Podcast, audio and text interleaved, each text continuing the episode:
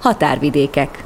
Beszélgetések a néprajz, a népi kultúra és a népzene, a hagyományos és a modern, a műfajok és a zenei műfajok, a központ és a periféria határán. Aki kérdez, Szabó Árpád Töhötöm.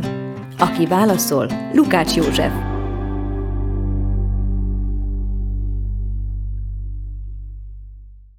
Jó napot kívánok! Köszöntöm a Határvidékek beszélgetés résztvevőit, hallgatóit. Az én nevem Szabó Árpád Töhötöm. A vendégem pedig Lukács József Lujó, őt fogom faggatni. Hát az ő neve mind vállalkozói körökben, mind pedig táncházas, táncházas berkekben ismerősen cseng. Azért kezdem ezzel a két látszólag egymástól távoli területtel, mert az életútja és tevékenysége ezt a két területet összekapcsolja. Két dolgot mondok, és azt kérem Lujótól, hogy erre válaszolva mondja el, kinek is gondolja ő magát. Az egyik dolog az a magyar Steve Jobs, és a másik a Fonó Budai Zeneház. Szóval ezzel két, két fogalommal kérem, hogy egy picit mondja el, hogy ki is ő. Hát ez a magyar Steve Jobs, ez egy, ez egy újságírói hülyeség, szóval voltak, kétségtelen voltak párhuzamok a 80-as évekre visszamenőleg, de de hát az, hogy én is csináltam személy számítógépet a 80-as évek elején, 81-2-ben, meg a, a, az Apple is egy-két évvel korábban kezdte csak. Ez, ez mondjuk azt, hogy tudománytörténeti párhuzam legfőjebb, vagy érdekesség, de hát az újságírók olyanok, amilyenek, tehát nekik muszáj valamit fölfújni. Én magamat egy kicsit sem hasonlítom ebbe a körbe, illetve azt is gondolom, hogy, hogy azon, ami miatt így titulálnak, azon majdnem már réges régen túlléptem. Tehát ez az egész számítógép, személy számítógép dolog engem 85-ig, 6-ig érdekelt, utána tovább léptem. Tehát nincs miért párhuzamot vonni, azon kívül, hogy jól hangzik. A fonóval tudok azonosulni a mai napig is, tehát az a ha a kettő közül lehet választani, akkor nyilván a fontot hmm. választom. Jó, ennek nagyon örülök, mert én nem akartam ezen a Steve Jobs vonalon nagyon Jó, sokat lovag... dobjuk is el. nagyon sokat lovagolni, de azért a határvidékekhez azt gondolom, és az extrém helyzetekhez mégiscsak hozzátartozik, hogy Lukács József akkor, amikor számítógépekről alig-alig lehetett tudni valamit itt Kelet-Európában, akkor a számítógépek világában mozgott otthonosan, a vállalkozóként a népi kultúrában mozgott otthonosan, a központból kiment a délbudai perifériára, és egy ipari épületben álmodott meg egy új intézmény. Dél-Amerikába ment, ment gyűjtőútra. Szóval azt gondolom, hogy mégiscsak van valami sajátos ebben az életútban. És akkor kérdezném, hogy vajon ez lenne az a kockázatvállaló polgár, aki a mai Európának az egyik ilyen építőköve volt, akinek köszönhetjük Európát úgy, úgy ahogy kinéz. És majd fogom is mondani ezt a polgár dolgot, miért, miért mondom, de akkor erre a polgár, polgár dologba azért, és így a kockázatvállalásra szeretném, hogyha reflektálnál. Hát nyilván a, a kockázatvállalás az, az egy egyéni habitus kérdése, bennem ez megvan, illetve szerintem ehhez még hozzátartozik a, a, a nagyfokú mondjuk nyitottság és, és érdeklődés a, a világ dolgai iránt, mert, mert a kockázat önmagában, vagy a kockázatvállalás önmagában nem viszel de messzire. Biztos, hogy, biztos, hogy ez sarkolt, illetve illetve az, hogy, hogy amit csináltam, abban mindig, mindig nagy energiákat fektettem, és korai ifjúságom óta az volt a tapasztalatom, hogy amiben az ember nagy energiát fektet, annak valami eredménye lesz. És, és hát ezt azt hiszem az egész életpályámon meg lehet megfigyelni, hogy, hogy hát tényleg talán, talán nem szerintenség azt mondani, hogy az átlagnál nagyobb energiákkal fogtam a dolgaimba, a vállalkozásaimba is, és sose azt néztem, hogy, hogy miért nem lehet valamit csinálni, hanem mindig azt kerestem, hogy hogyan lehet. Na most, hogy, hogy ez az európai polgáre, azt én nem nagyon tudom pontosan, mert ha ezt a vonalat fölveted, akkor a rendszerváltás után és a fonó megalakítása környékén valóban foglalkoztatott az a kérdés, hogy, hogy ha valaki egzisztenciálisan megteremti azt, amire szüksége van neki, a családjának, és azon mondjuk jóval túl, a szükségleteken túl, akkor vajon milyen felelőssége van a, a, a társadalom, vagy a, vagy a szűke vagy tágabb környezete irányában, hogy, hogy abból, amit, amit egyébként magának megszerzett, abból mit és hogyan lehet visszaadni, vagy, vagy közzétenni. Tehát ez a gondolat, ez benne volt a, a fonó alapításában, az kétségtelen, de most, hogy ez európai polgárát tesz engem, vagy nem, hát én azt mondom, hogy inkább nem, de, de hogyha az lehetek, akkor nem ezért talán mert hogy egyébként elég kevés magamhoz hasonló polgárt találtam a, a fonó megalapítása után. Én azt gondoltam, hogy, hogy, hogy azért többen lesznek, akik, akik ilyesféle módon gondolkoznak. Lehet, hogy voltak is, csak, csak aztán ezek mégse a tehetősebbek körül, közül kerültek ki. De hát mindegy, nem, nem tudom, válaszoltam-e a kérdésre. Teljesen, teljesen, nagyon, nagyon jó a válasz, köszönöm szépen. Én ki is írtam, talán egy interjúból, vagy lehet, hogy a, abból a, az alapító dokumentumból származik a mondat, hogy egy polgárosodó országban annak, akinek jól megy, felelőssége van abban, hogy a kultúrát segítse. Én ezzel maximálisan egyetértek.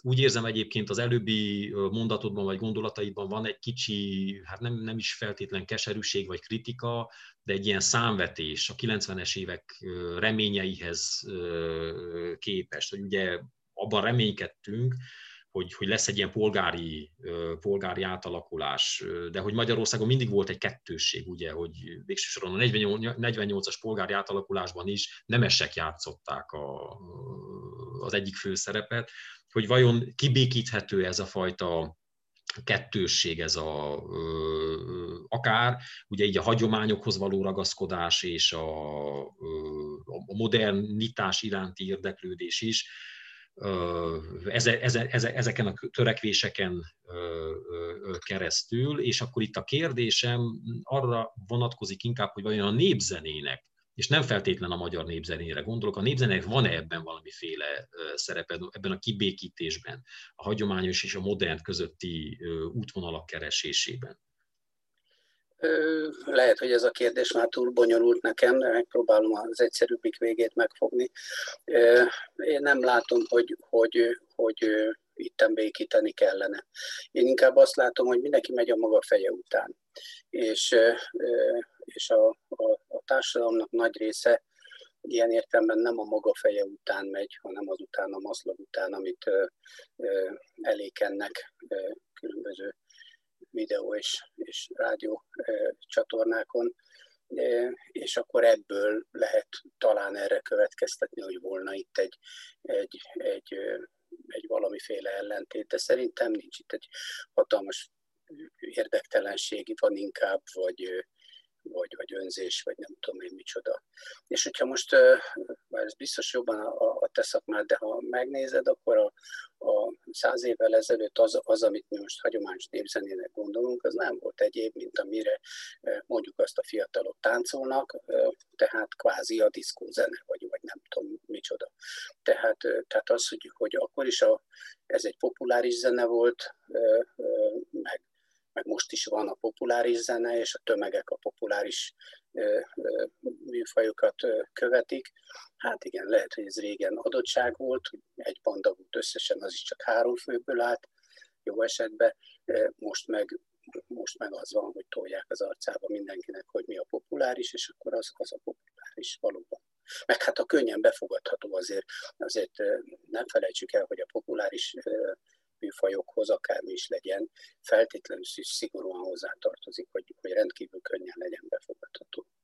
És most valószínűleg ezeket, ezeket a népszerű nevén tuc-tucokat, vagy, vagy mit tudom mm. én, mondjuk egyszerűen csak, csak bármi popzenét, ugye nem kell itt a technóra gondolni feltétlenül, de bármi popzenét, ami jó előre meg van rágva, és, és ugyanolyan könnyen belemegy az emberek fejébe, mint a, mint a fel is szállnak, le is szállnak, csak ezer az egyhez halljuk ugyanezt a, a, a melódiát, és más iparág van mögötte, Tehát én ezt nem ellentétnek látom, hanem, hanem jelenségnek, és a, a világ számos területén, vagy az élet inkább így mondom, az élet számos területén megláthatjuk azt, hogy, hogy, hogy a technikai lehetőségek hogyan alakítják át az embernek a gondolkodását, és ezt is úgy kell fölfogni, vagy én úgy fogom föl, hogy, hogy van egy technikai lehetőség, amivel a, a, a az emberek zöme könnyen él, vagy könnyebben él, mint hogy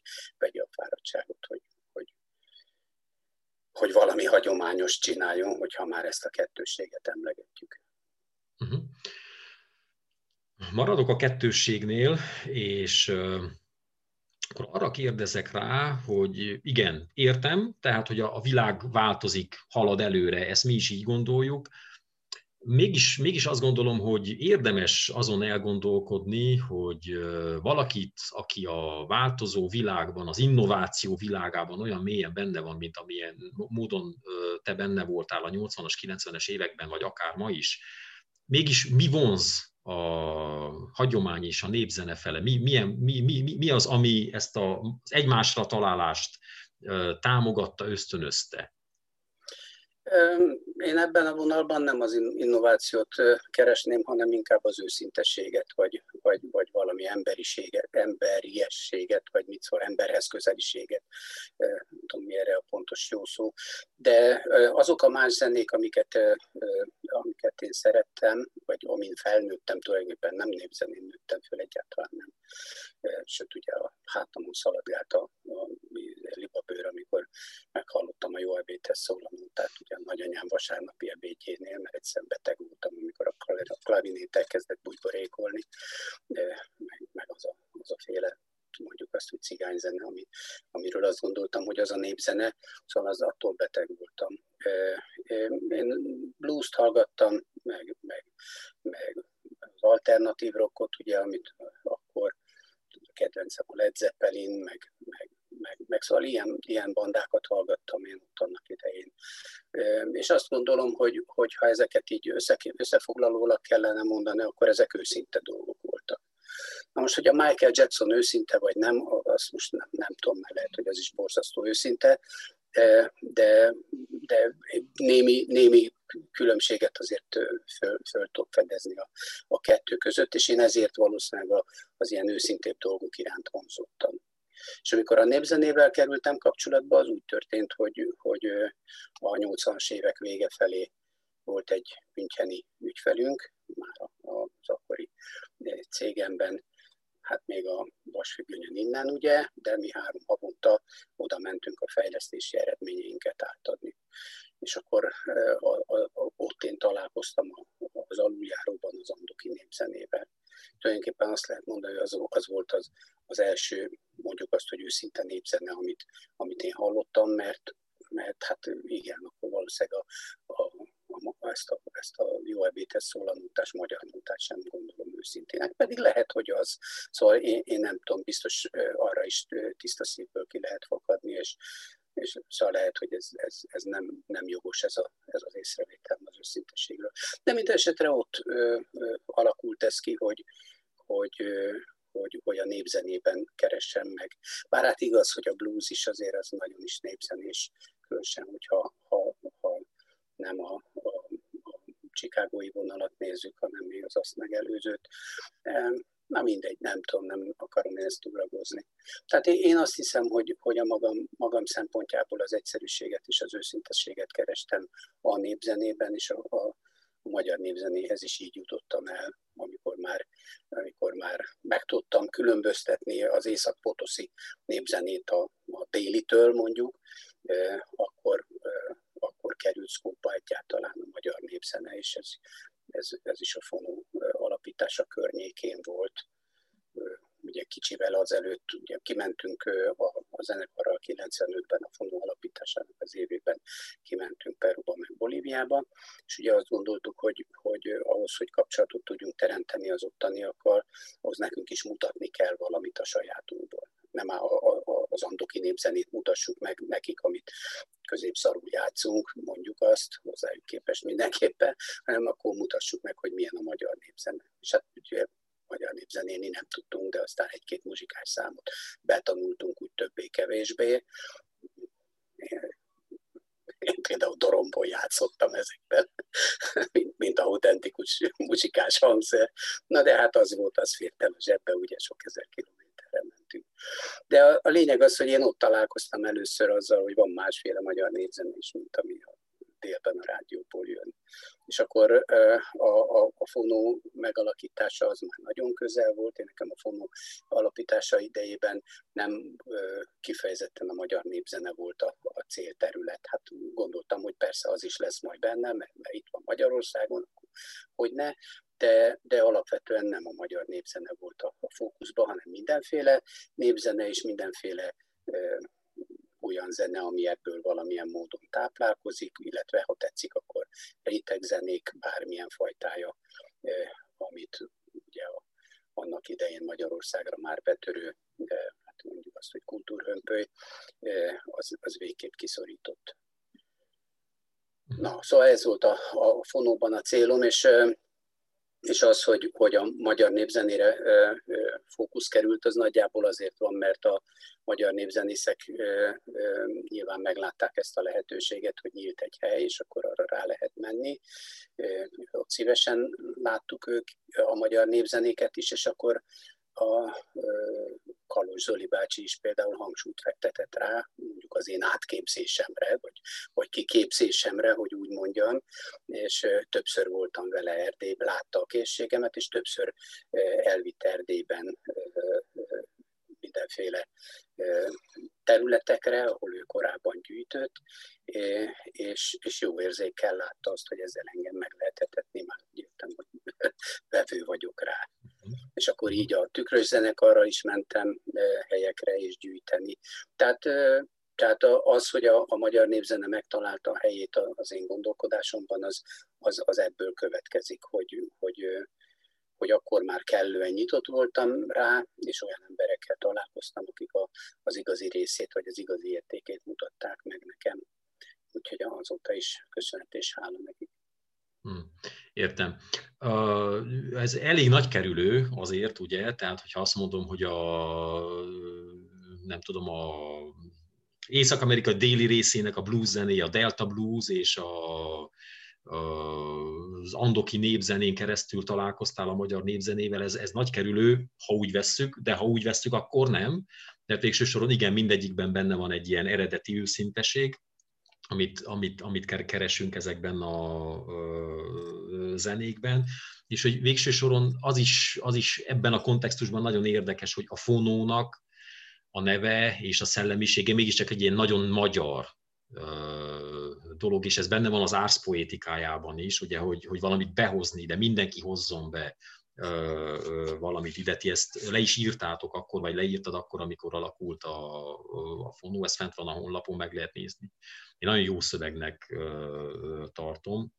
Mennyire érvényes ma még ez az árszpoétika, ezt fel, fel, fel, fel is olvasom, hogy a közös gyökereinkből táplálkozó magyar és határon túli népzenének és néptáncnak emellett az etnojazz és világzené irányzatoknak nyújt állandó bemutatkozási lehetőséget a hagyományok és az értékteremtés mentén. Ez a célja. Én remélem, hogy ma is érvényes. Értem. Uh, most engem nagyon-nagyon foglalkoztatott, ami készültem erre a, a beszélgetésre, maga ez a helyzet, hogy van egy, használ, használhatom ezt a szót, remélem, hogy mecénás, aki a szó legnemesebb értelmében kiválaszt magának egy, egy tevékenységi területet, egy kulturális területet, amiben azt, azt lehetne mondani, hogy számolatlanul rászánja az erőforrásokat, vannak-e ma még mecénások? Úgy éreztem az előbb a néhány mondatodból, gondolatodból, hogy egy kicsit ezzel is olyan keserűen vetettél számot. Mivel lehetne megteremteni a még jobb ösztönzést, vagy egyáltalán az ösztönzést, hogy legyenek, hogy egy ilyen mecenatúra kultúra is kialakuljon? Hát ezt én nem tudom megmondani.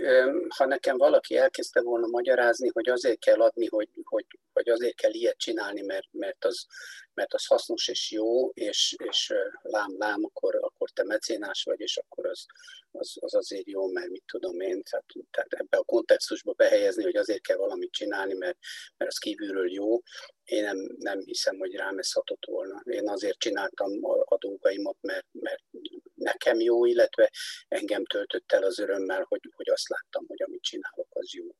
Na most, hogyha ezt valaki nem látja meg, akkor nem fogja csinálni.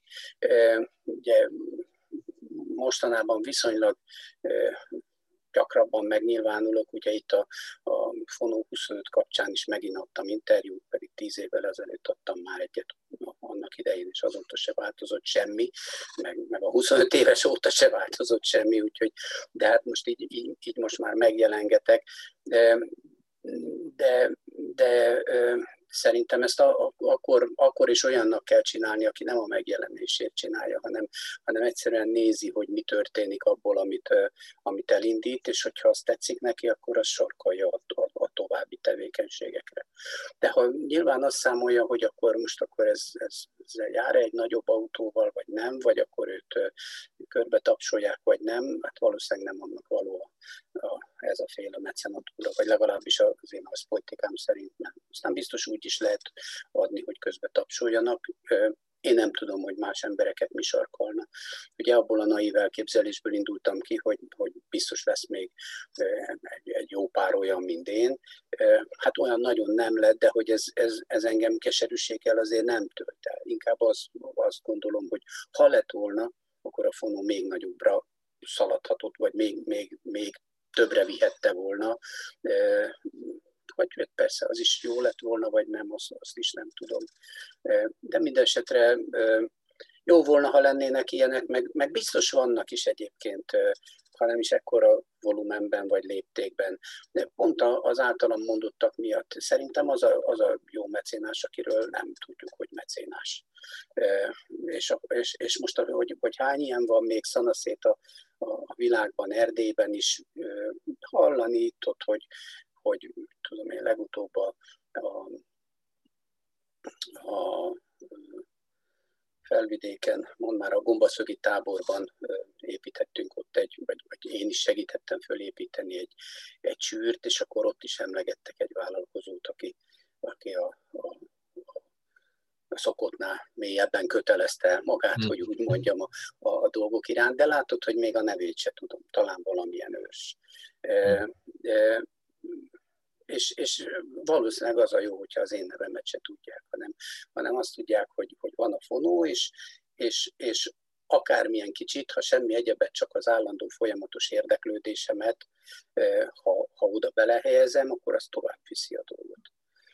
Tehát nem, nem feltétlenül arról van szó, hogy adjatok, adjatok, hanem arról van szó, hogy legyen, legyen ott a folyamatos jelenlét, amelyik, amelyik a, a, a készítők vagy a művelők számára megadja azt a visszacsatolást, ami miatt ezt lehet csinálni időről időre. Ez is már nagyon sok szerintem, hmm. vagy ez, ez is sokszor elegendő. Na most, hogyha egy picit több lojalitás ebbe belefér, az, az, meg, az meg külön nagyszerű. Értem. A né, hagyományos népi kultúra helyzetére kérdeznék rá, egy kicsit ilyen távolabbról kezdem, azzal, hogy bennünket néprajzkutatókat sokszor kérdeznek meg arról, hogy van-e még nép, van-e amit kutatni, hogy mi, mire, mire vagytok ti jók néprajzosok. Mi azt gondoljuk, hogy van nép, nép és van népi kultúra is, hisz a kultúra folyamatosan alakul, újabb és újabb formái jönnek létre, amelyek akár a régi formákat is magukba építhetik. De ugyanakkor illúziókat sem kergetünk, mert azt gondoljuk, hogy a hagyományos népi kultúrnak egyes formái végérvényesen háttérbe szorultak, vagy itt a szemünk előtt szorulnak a, háttérbe, eltűnnek a népi kultúrából. Hogyan látod te ezt a kérdést? Akár úgy is, mint aki egy olyan helyet működtetsz, vagy üzemeltettél, vagy benne vagy, amelyik valahol ezt az átmentést is szolgálja. Szerintem ennek a, az időtengely a, a, a kulcs momentuma, hogy mi, milyen, milyen idő távlatban akarunk gondolkozni. És hogyha éppen egy tranziens közepén vagy, mint amilyenben vagyunk most is, és az időtengelyed, vagy az idő szeleted, amiben vizsgálsz, az, az, az még belenyúlik a régibe, meg, meg, meg az újba, akkor persze össze vagy egy kicsit zavarodva. És valószínűleg ez különbözteti meg a, a történészt a, a néprajzostól. Ugye? Tehát aki Hérodotoszt kutatja, az, az nem vizsgálja, hogy miért múlt el Hérodotosz, meg az ő kultúrája. Mert elmúlt, mert azon már túl vagyunk és akkor legfeljebb azt nézzük, hogy mit lehet belőle tanulni. Most az ilyen, hogy is mondjam, átmeneti területeket kutató vagy vizsgáló embereknél valószínűleg az egy, az egy zavaró tényező, hogy, hogy ó, milyen szép volt, most meg elmúlt, ja Istenem, milyen kár. És, és valóban kár, tehát ezzel nincs, nincs mit tenni. És a, a fonónak sem az a célja szerintem, hogy, hogy nem újjon el, hanem az, hogy épüljön, alakuljon át, és, és maradjon meg belőle az, ami, az, ami megmaradhat, épüljön bele a, a, a világnézetünkbe, a szemléletünkbe, a kultúránkba, ugye attól nevezzük szerintem kultúrának, hogy, hogy, hogy valami állandósult tényező. Már állandósult, ez azt jelenti, hogy mondjuk az előbb említett vizsgált időszaktól mondjuk egy 5-10-szer akkora időszeletben benne marad mert, mert ugye semmi sem állandó, innentől kezdve azok a kultúrelemek, amiket állandósulni vélünk a saját kultúránkban, ilyen ezer éves léptékekben, azok is el fognak múlni, vagy azok is elmúlnak. Tehát, tehát azon sincs mit csodálkozni. Ez mind csak, mind csak az időtengely kérdése, hogy ki mit választ a, a, a vizsgálati időszakasznak. És hát a ti szakmátok ilyen, hogy egy átmeneti állapotban lévő dolgot kell, hogy vizsgáljon. Ugye most beszélgetnek arról, hogy, hogy hú, hát a mai ifjúság már nem is tud tüzét ceruzával, meg tollal írni, mert, mert csak számítógéppel tud írni. Jó. És akkor ki fogna neki ma még kőbevésni táplákat. És akkor nem gondolkozunk azon, hogy az, hogy, hogy vésővel írunk kőbe, vagy bicskával fába, vagy ceruzával papírra, vagy számítógéppel elektronikus médiára, az valójában nem a a tartalomról szól, aminek, aminek, aminek az értelme kellene, hogy legyen, hanem egy forma. E, és a, a kézzel írás is mondjuk azt, hogy, hogy 150, legfeljebb 200 éve általános, hogy valaki írni tud, ugye? Mondjuk 150 inkább.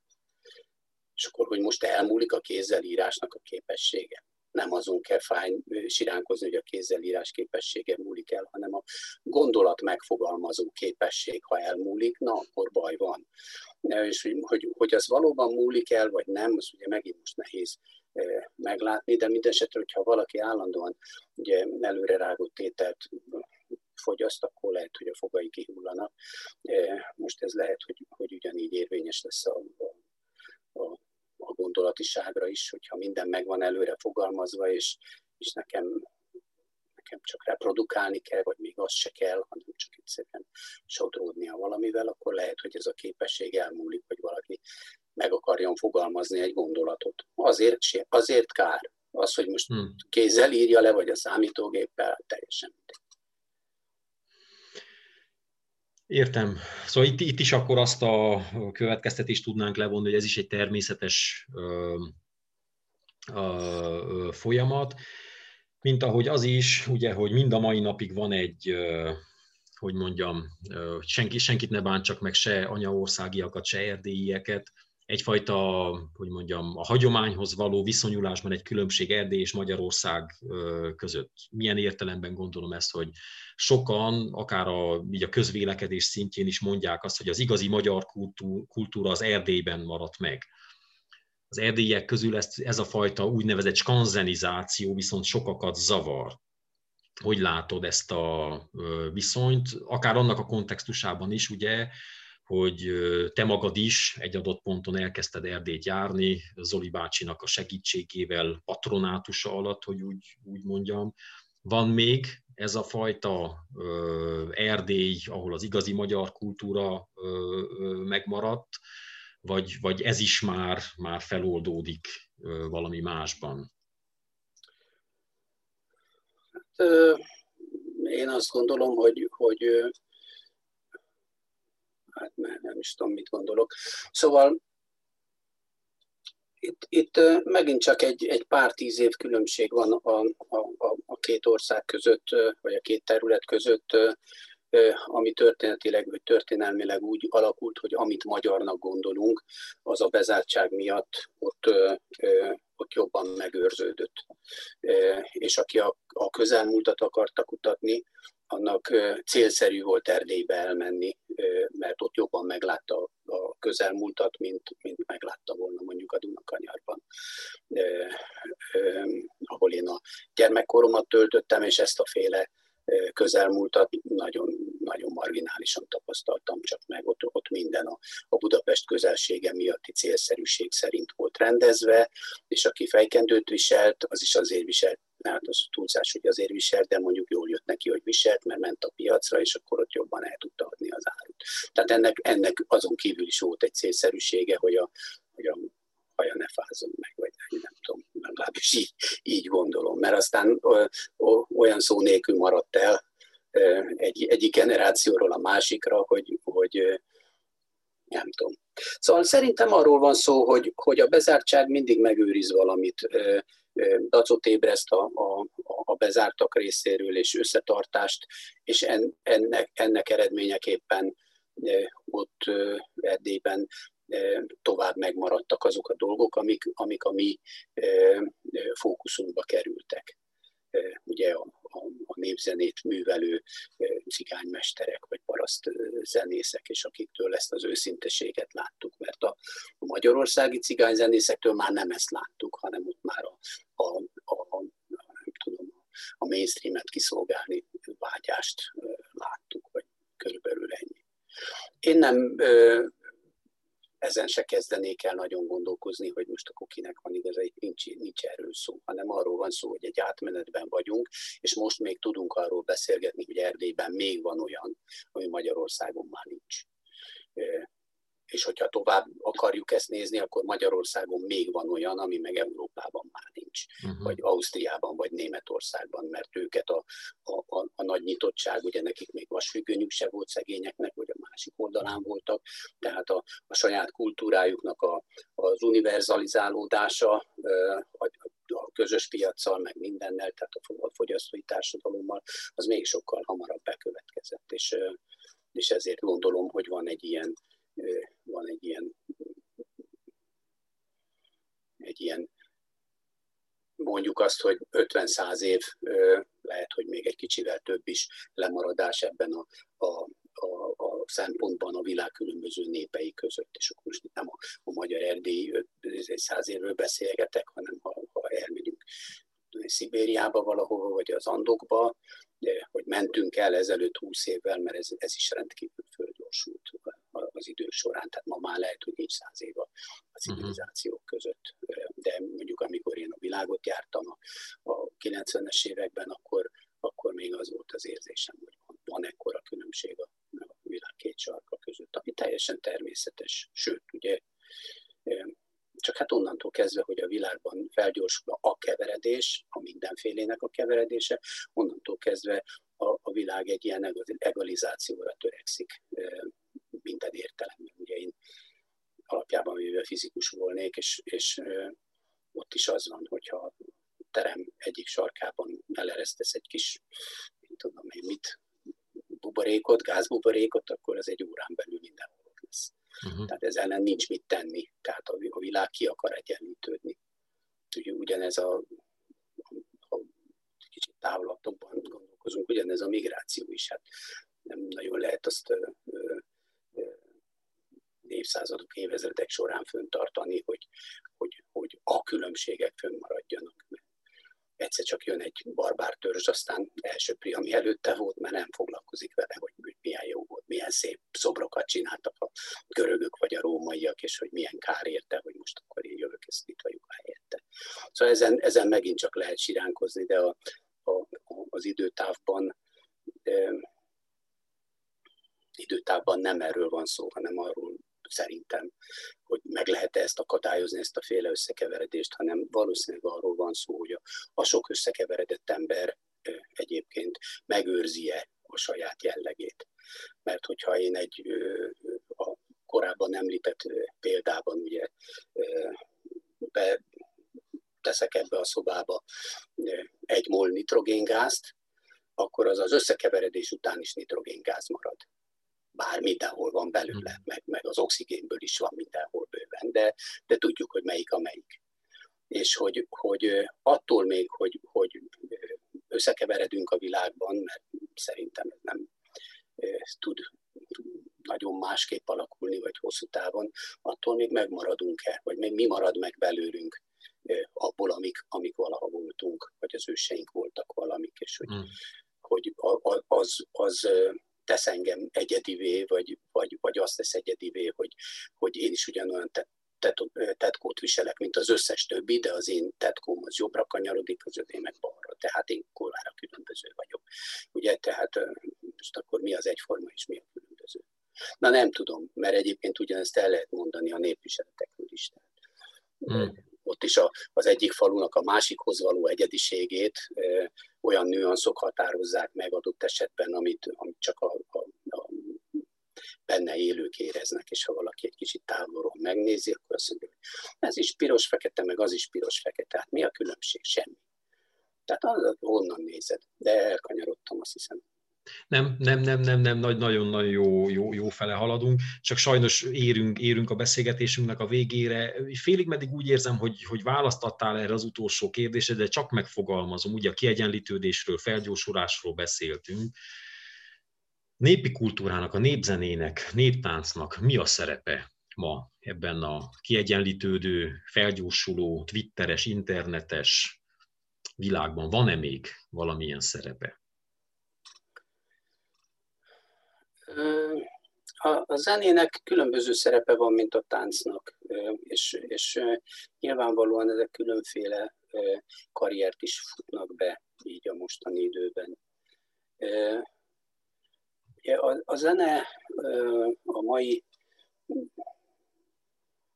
megjelenési formájában ugye egy befogadó közeget talál meg, aki az esetek zömében egy passzív befogadó közeg, vagy mondjuk azt, hogy két nagyságrendel nagyobb, aki passzív befogadó közeg, aki hallgatja azt a bizonyos zenét, és akkor ettől valószínűleg jó neki, vagy, vagy valami e, e, identitást ismer föl általa, vagy, vagy tetszik, vagy mit tudom én. Ez az egyik része. A, a táncnak ettől, ettől különböző. Ja, és akkor ugye a zenének ez a szimpadiasult formája, ilyen értelemben magyarázható, vagy, vagy, vagy, vagy helyén való. Ugye? Tehát, tehát a zenét, ha nem elektronikusan hallgatjuk valamilyen formában, akkor mondjuk egy színpadi módon mutatjuk be. Ugye? És akkor, hát most akkor az, az népzeneje még, vagy nem már, vagy, vagy mit tudom én, vagy hagyományőrzés, meg miben változik, miben nem. Nem tudom, ez, ez tényleg már messzire visz majd egy másik műsorba. De a, a tánc az egy másik dimenziója lenne, vagy lehetne ennek a dolognak, mert az, az társas interakció. Egyedül nem lehet táncolni, és ketten se érdemes hmm. sokáig, hogy úgy mondjam. Tehát, tehát az, hogy, az, hogy táncházakat rendezünk, vagy táncházakba elmegyünk, az egy társas tevékenység. És annak már egy, egy erőteljesebb közönségformáló hatása van, mint, mint az, hogy, hogy ó, hát én is szeretem a palatkait, meg te is, akkor mi micsoda jó cimborák vagyunk. Ugye, tehát ott, ott, ott megjelenik a, a, a, személyiség, az, hogy én így hallgatom a palatkait, meg te meg úgy hallgatod, az bennünket nem nagyon különböztet meg. De ha már odáig fajul a dolog, hogy én is táncolom, meg te is táncolod, akkor, akkor már ott arról is van szó, hogy nézd, csak én így csinálom, te meg úgy, vagy mit tudom én. Tehát, tehát minden, minden oda akarok kiukadni ilyen, ilyen csacskaságok ellenére, hogy, hogy a, a, a tánc az egy közösségformálás, egy erőteljesebb közösségformálás. És ameddig meg lehet tartani ezt a, ezt a közösségformáló erejét, addig meg kell tartani. És ugye városi formájában marad ez fent, és, és egy városi közegben elkerülhetetlen az, hogy, hogy, hogy akkor, na jó, akkor én most már táncoltam palatkait, akkor most nézzük meg a, a, a tudom én, a kalotaszegét, de már azt is táncoltam, akkor nézzük meg a székelyföldit, és akkor így végig lehet menni. Hát hol láttál te Palatkán vagy mezőségen bárkit is, aki, aki székelyföldi táncolt volna. Ugye, ha csak nem a, izé, a megyecske székelyföldről való, azt jött a pereputja, azt akkor ott valami, nem tudom. Szóval nyilván a, a, a, a, a közösség másféle módon formálódik akkor, amikor, amikor megjelenik az, hogy én néptáncolok, én szeretnék minél jobban, minél többet, minél nem tudom én mit, és akkor nem az van, hogy, hogy akalott a szegény belül én csapom a legtöbb izé pontot a, a valahova, hanem az van, hogy én most ezt is tudom, meg azt is tudom, meg azt is tudom. És hát azt se felejtsük el, hogy, hogy ez az ismerkedésnek is a, a, a területe, ugye, ami, ami szólunk ki, és hát örülök, hogy, hogy, hogy ha még egyel több olyan lehetőség van, amelyik a, a personális kapcsolatépítésre alapoz. Hozzátéve azt, hogy, hogy minap beiratkoztam a társkeresőre, és lám-lám ott találtam meg a társamat, nem pedig a fonóban, ugye pedig oda is eljártam éppen egyet. Tehát ez megint a, a hagyománynak, meg a, meg a modernizmusnak a keveréket, de, de azt gondolom, hogy szükség, fontos. Tehát amíg, me, amíg meg lehet tartani, amíg érdeklődés van rá, addig meg kell tartani. És valójában nem, nem azt gondolom, hogy azért, hogy, hogy, hogy lássuk, hogy száz évvel ezelőtt hogy táncoltak, hanem azért, mert, mert mai emberek csinálják, mai emberek művelik. És hogyha őket ez ösztönzi a megmozdulásra vagy a közösségre, nem pedig a szalsza, akkor az tök jó. Hmm. Akkor marad, okay, kicsivel több marad belőlünk, mint a Jó, hát nagyon szépen köszönöm ezt a beszélgetést, ezzel a személyességgel és a közösségiséggel zárnám le. Nagyon örülök, hogy ez lett a végszava. Köszönöm szépen Lukács Józsefnek, Lújónak, hogy eljött és beszélgetett velünk. Remélem, hogy tudjuk majd valamikor folytatni is. Hát biztosan kerül arra is idő. Van még bőven. Köszönjük szépen!